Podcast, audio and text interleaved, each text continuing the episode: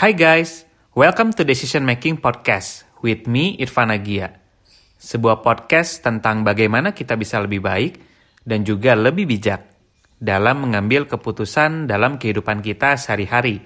Dibahas dari berbagai perspektif, terutama keilmuan psikologi dan behavior science. Karena hidup adalah akumulasi dari pilihan-pilihan yang kita ambil. Summary dari setiap episode di podcast ini akan selalu gua share di fitur Insta Stories. Jadi nanti bisa cek aja di Instagram at irfan underscore agia. Nah, di episode ke-57 ini, kita bakal bahas topik tentang body image. Di episode kali ini, kita bakal bahas tentang apa sih body image itu sendiri, terus apa dampaknya terhadap kehidupan kita dan bagaimana kita melihat diri kita sendiri.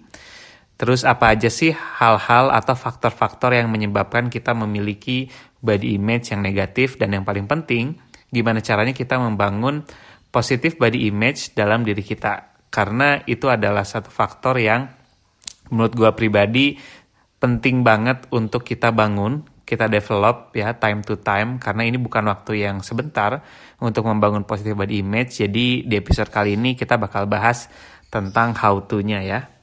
Nah, kita akan start dari basic definition-nya dulu tentang body image itu sendiri. Nah, body image itu apa sih? Gue yakin sebetulnya teman-teman juga baik disadari ataupun tidak ya, yang mendengarkan episode ini pasti punya anggapan, punya persepsi tentang bagaimana bentuk tubuh dan juga image diri kita. Nah, kita juga sering mengevaluasi ya, misalnya ngelihat ke cermin, terus juga uh, nanya ke orang lain gimana sih gitu ya uh, image uh, image badinya tuh sekarang. Nah, body image sendiri itu adalah definisinya mental representation an individual creates of themselves. Jadi artinya itu adalah suatu representasi yang kita buat gitu ya, kita develop uh, mentally terhadap diri kita sendiri. Nah, jadi kalau body image ini sendiri itu bukan uh, punya satu dimensi doang untuk mendefinisikannya. Jadi ada empat hal atau dimensi yang bisa menjelaskan atau mendeskripsikan body image. Yang pertama itu ada namanya perseptual. Jadi gimana kita melihat how we see our body. Kemudian yang kedua afektif. Jadi afektif ini artinya how we feel about your body. Gimana sih kita merasa tentang uh, badan kita gitu ya, apakah comfortable, apakah enggak gitu ya. Terus yang ketiga aspek kognitif. Jadi aspek kognitif ini adalah apa yang kita pikirkan tentang tubuh kita. Dan yang terakhir adalah behavioral aspeknya. Jadi bagaimana kita berperilaku, the way we behave sebagai hasil dari tadi ya perseptualnya, afektifnya sama kognitif body image. Jadi kalau kita punya negatif body image secara perseptual, secara afektif, secara kognitif, itu pasti akan berpengaruh terhadap perilaku kita. Misalnya kita tidak pede, kita melihat, aduh, e, misalnya body image saya jelek nih, e, dan juga jadinya behaviornya kita akan menghindari misalnya e, social activities karena kita minder atau nggak pede gitu ya, nggak siap ketemu sama orang-orang, misalnya seperti itu. Jadi si pers, e, body image ini sendiri itu ada range-nya teman-teman. Jadi ada yang uh, range-nya itu dari yang sangat positif sampai yang sangat negatif gitu. Itu terkait dengan kepuasan kita terhadap body image kita sendiri. Nah, banyak banget orang yang punya concern dan ini umum ya terhadap body image mereka. Misalnya yang paling paling sering kita lihat atau sering kita dengar itu adalah weight atau berat badan. Terus misalnya dari segi kulit ya, warna kulit, terus misalnya apa? kesehatan kulit, terus hair, uh, rambut sampai uh, ukuran atau bentuk dari uh, beberapa bagian tubuh misalnya hidung atau dagu gitu ya.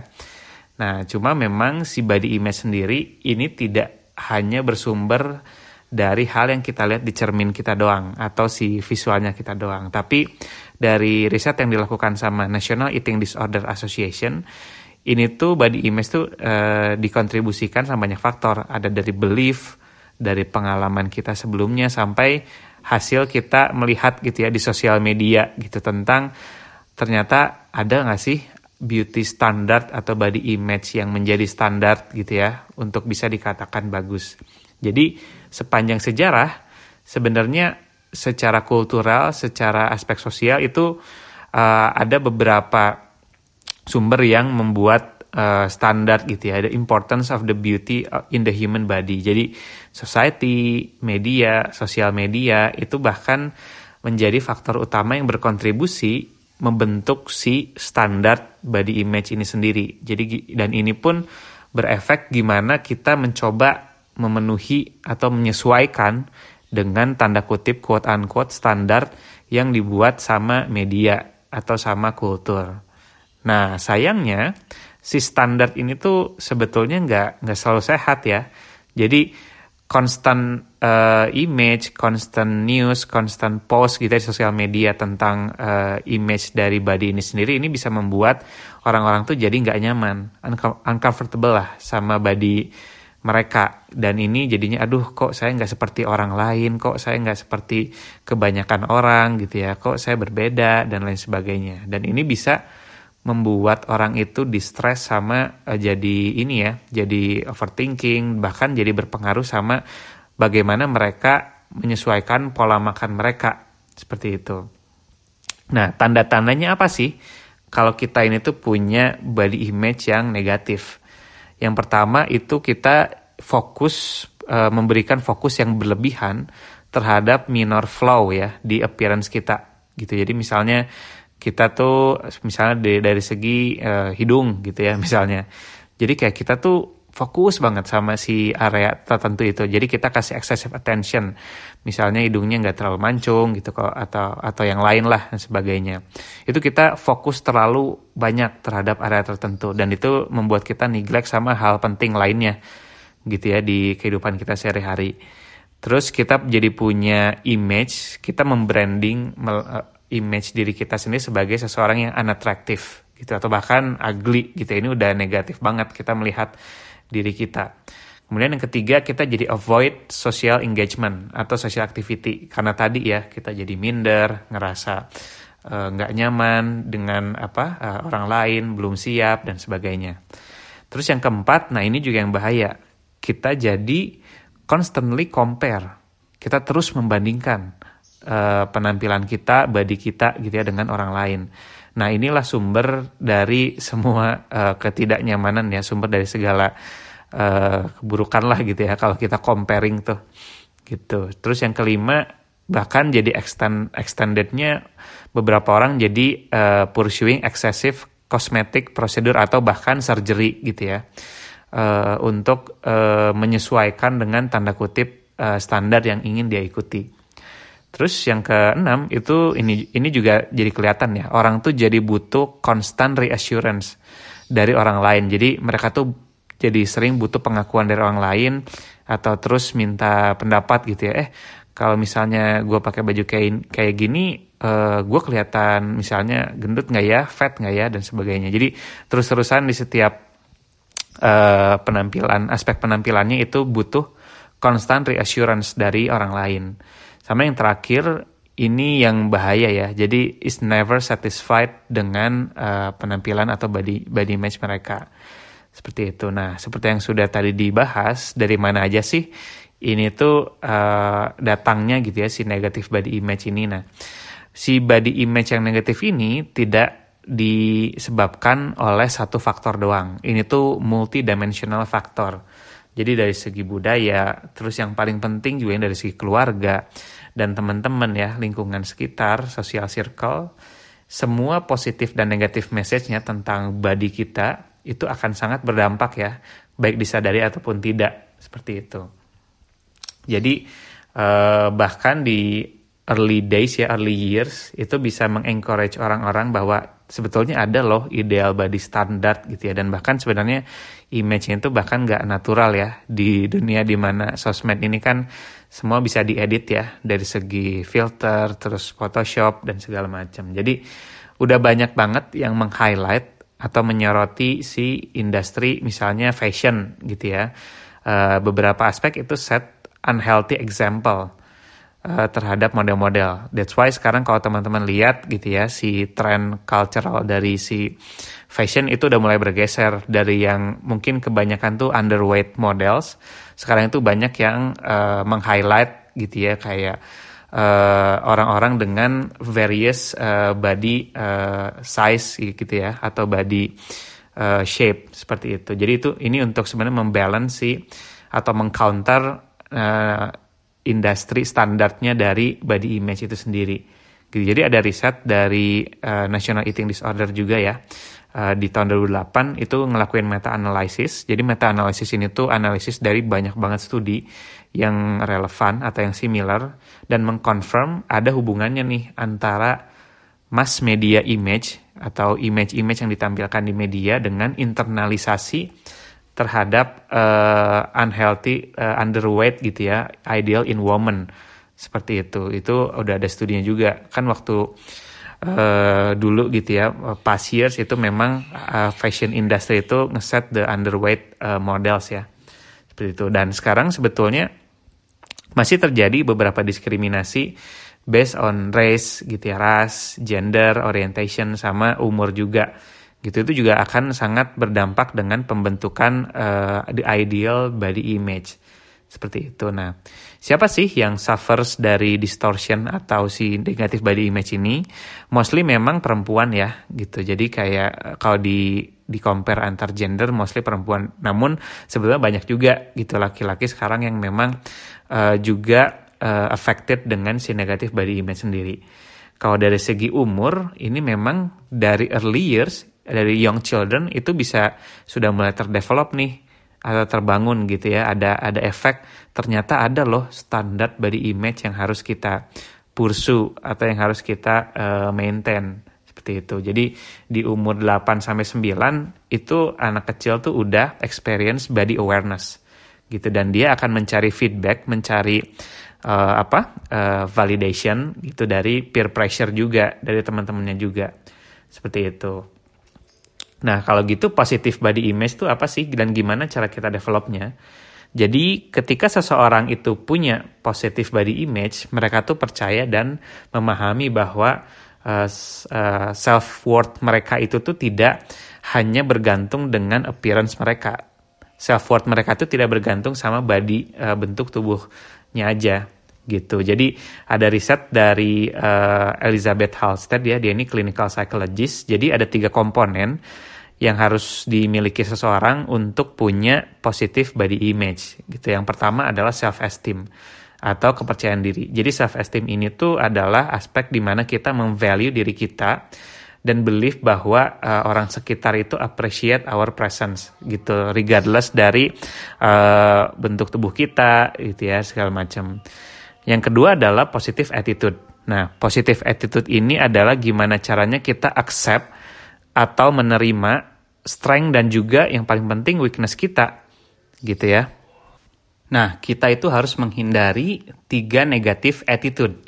Yang pertama itu adalah perfectionism. Jadi, ketika kita terlalu perfeksionis, kita punya holding ideal or standard yang impossible, itu juga akan menjadi berdampak buruk juga kepada kita. Kemudian yang kedua itu comparing ya, jangan jangan jangan kita melakukan komparasi atau membanding-bandingkan lagi dengan orang lain, terutama untuk uh, body ya, body image atau body standard. Gitu sampai yang terakhir yang ketiga jangan kita highly critical atau judgmental tentang uh, diri kita dan juga orang lain. Seperti itu. Nah, jadi untuk kita bisa overcome those poor atau negative body image, ini ada beberapa tips atau beberapa hal yang bisa kita lakukan uh, dari sekarang gitu ya. So it's not uh, a short uh, apa short term ini ya, short term answer, tapi ini juga bisa kita lakukan untuk uh, ke depannya sedikit demi sedikit membangun positif body image. Gitu. Yang pertama adalah spending time with people who have a positive outlook jadi seperti yang kita tahu bahwa kebanyakan kan uh, si negatif body image ini tuh akan sangat berdampak dengan omongan-omongan orang sekitar kita, kemudian sosial circle kita. Jadi dari kitanya sendiri pun perlu juga untuk uh, bisa mendapatkan positive reinforcement dari orang lain gitu ya yang memang punya positif uh, outlook juga seperti kita gitu. Jadi kita harus spend time dengan orang-orang yang punya positive outlook, terus follow orang-orang yang memang memberikan motivation ya, motivasi untuk kita lebih sehat gitu ya, menjaga uh, pola makan, terus pola pola olahraga dan segala macam. Yang kedua adalah wear comfortable clothes that look good on you. Jadi memang yang kata kuncinya adalah comfortable atau nyaman. Jadi ketika kita misalnya menggunakan baju-baju yang ukurannya membuat kita nyaman gitu ya. Dibandingkan kita tanda kutip jadi harus memaksa uh, harus uh, sesuai dengan ukuran baju tersebut gitu. Jadi kita akan tetap pakai walaupun itu nggak nyaman. Itu jadinya counter intuitif dengan diri kita yang pengen nunjukin uh, positif body image tapi kitanya sendiri badannya sendiri itu nggak comfortable atau nggak nyaman dengan baju tersebut. Seperti itu yang ketiga, of course, uh, uh, gue ulangi lagi, jangan jangan compare yourself dengan other people. Yang keempat adalah declutter our followings on social media. Nah ini juga penting, gitu. Jadi kita harus cek juga uh, kapan ketika kita merasa tidak nyaman atau anxious atau jadi cemas atau jadi minder ketika melihat post-post dari sosial media tertentu. Gitu kita harus identify itu. Jadi uh, kita harus mengkurasi sosial media kita gitu ya uh, which content that serve you the most. Jadi itu adalah areanya teman-teman semua. Jadi jangan sampai ada uh, akun-akun sosial media gitu yang ternyata setiap kita lihat aduh bikin kita jadi cemas terus bikin kita jadi aduh bisa nggak ya gue seperti ini dan segala macam. Jadi kita perlu juga uh, lebih mengorganize si uh, sosial media following kita gitu ya. Terus yang kelima itu adalah kita harus punya a broad concept of beauty. Jadi kita harus ingat bahwa beauty atau cantik gitu ya, itu tuh nggak hanya selalu tentang appearance, nggak hanya selalu tentang uh, body juga. Jadi uh, ketika kita terlalu menekankan kepada appearance, kita terkadang jadi lupa juga uh, kepentingan dari badan kita. Contohnya misalnya kita pengen terlihat sangat uh, thin gitu ya, kurus misalnya, tapi secara activity badan kita itu membuat kita jadi lemas, jadi nggak bisa uh, sering berolahraga dan segala macam itu juga sebetulnya itu justru hal utama yang harus kita perhatikan terhadap tubuh kita. What are the function of the body? Not only about looks seperti itu. Kemudian, instead of spending time uh, thinking about our body, kita perlu juga start a new hobby atau misalnya ikut beberapa kegiatan yang membuat kita feeling good about ourselves. Gak hanya dari aspek body, tapi kita jadi dapat uh, suatu activity yang bermakna buat kita. Jadi membuat kita tidak selalu berfokus sama body image kita, tapi bagaimana impact kita terhadap orang lain. Sehingga kita bisa lebih mengeksplor, oke, okay, my sense of worth itu tidak didetermine only dari image kita. Seperti itu. Kemudian kita juga perlu ngeset uh, positif uh, goals yang health focus dibandingkan weight loss focus. Berbeda ya. Jadi kita juga harus uh, exercise atau berolahraga with the right reason. Jadi niat untuk berolahraga itu juga beda-beda ya teman-teman. Jadi ada yang pengen berolahraganya itu untuk punya target misalnya uh, ukuran ukuran apa? Misalnya baju harus jadi segini, berat badan harus segini, tapi with a wrong reason karena pengen impress some someone, pengen impress others, terus juga ingin memenuhi standar dari beauty tertentu, itu kan juga for negative reason. Jadi ketika kita berolahraga tapi tidak tercapai uh, si ekspektasinya, itu akan menjadi backfire buat kita. Akan berbeda ketika kita exercise atau berolahraga with the right reason to be healthy. Jadinya tanda kutip quote unquote si badan yang bagus itu tuh menjadi bonus seperti itu. Jadi kita juga harus uh, melihat lagi are we exercising with the right reasons or not. Seperti itu. Nah, selain untuk tadi kan tips untuk diri kita sendiri ya. Nah, ini juga tips untuk bagaimana kita memperlakukan orang lain juga. Baik gitu. Jadi baik disadari atau tidak, kadang-kadang justru kitalah yang berkontribusi menciptakan atau memberikan ekspektasi atau standar kepada orang lain dengan uh, kata-kata kita atau komen kita gitu. Jadi misalnya yang pertama kalau kita sebagai orang tua di rumah nih. Nah, kalau teman-teman yang udah punya anak atau keluarga atau orang-orang di rumah lah ya. Jadi kalau sebagai orang tua, kita harus menjadi model untuk uh, menunjukkan positif behavior terkait body image kepada anak kita. Jadi kita jangan uh, memperlihatkan misalnya kita criticize our own appearance, terus juga uh, di depan anak kita. Jadi jadi anak kecil tuh kan sering banget ngelihat dan memodel dari orang tuanya. Jadi ketika kita kelihatan uh, apa nggak nggak puas dengan body kita gitu criticizing our own body itu akan berpengaruh juga terhadap uh, persepsi dari anak kita.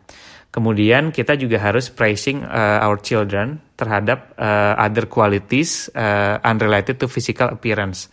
Gitu. Jadi untuk uh, mengajarkan anak sedari kecil bahwa uh, appraisal atau juga self worth itu tidak determine only dari uh, our physical appearance. Seperti itu. Kita juga harus mengajarkan anak kita bahwa orang lain itu punya uh, value dan deserve respect regardless dari body shape or size mereka gitu dan yang terakhir kita juga jangan uh, placing unrealistic expectation gitu ya terhadap appearance kepada anak kita seperti itu. Dan terutama kita juga nih untuk diri kita di media sosial. Nah jadi di media sosial itu kan tempatnya kita mem memberikan posting atau komen-komen gitu ya. Jadi sebelum komen anything related to the body of other person stop and dulu. Dan tanya ke diri kita sendiri, what's the benefit for me in asking that question? Atau giving that comment? Emang ada ada untungnya nggak sih buat buat gua gitu ya kalau nge-comment seperti itu? Impactnya apa sih? What will be the impact for the recipients untuk orang yang mendengarnya? Impactnya apa ya kalau gua komen ini ke orang tersebut? Sampai yang terakhir, is it necessary for me to giving that comment? Gitu karena balik lagi setiap apa yang kita katakan kepada orang lain itu akan feeding uh, perception dan juga membantu uh, shaping uh, standar juga ujung-ujungnya gitu. Jadi kita juga harus menyadari bahwa maybe we're part of the problem juga untuk uh, memberikan uh, unrealistic gitu ya atau berdampak buruk sama negatif body image seseorang. Seperti itu. So, itu yang udah kita bahas. Jadi memang untuk membangun positif body image ini banyak banget faktornya, multidimensional dan ini adalah uh, suatu journey ya gitu. Jadi nggak me memang nggak selalu bisa cepat tapi dengan kita tahu tadi tips and triknya dan gimana juga kita biar sama orang lain itu akan membantu uh, diri kita dan juga orang lain untuk punya a more positive body image. Gitu. Nah untuk episode selanjutnya gue bakal bahas topik yang masih related juga nih sebetulnya yaitu tentang bullying gitu. Nah, kita akan bahas banyak aspek tentang bullying juga nanti di episode ke-58. So, sampai jumpa di episode ke-58. Kalau ada request atau masukan tentang feedback atau topik-topik lain, boleh email atau message gue di Instagram at irfan underscore agia. Nah, kalau teman-teman merasa topik-topik di podcast ini menarik atau berguna, atau juga memberikan wawasan yang baru, please you can share it to others. Jadi bisa bagikan link konten podcast ini di Instagram juga, because sharing is caring. Thank you for listening and see you in the next two weeks. Bye-bye.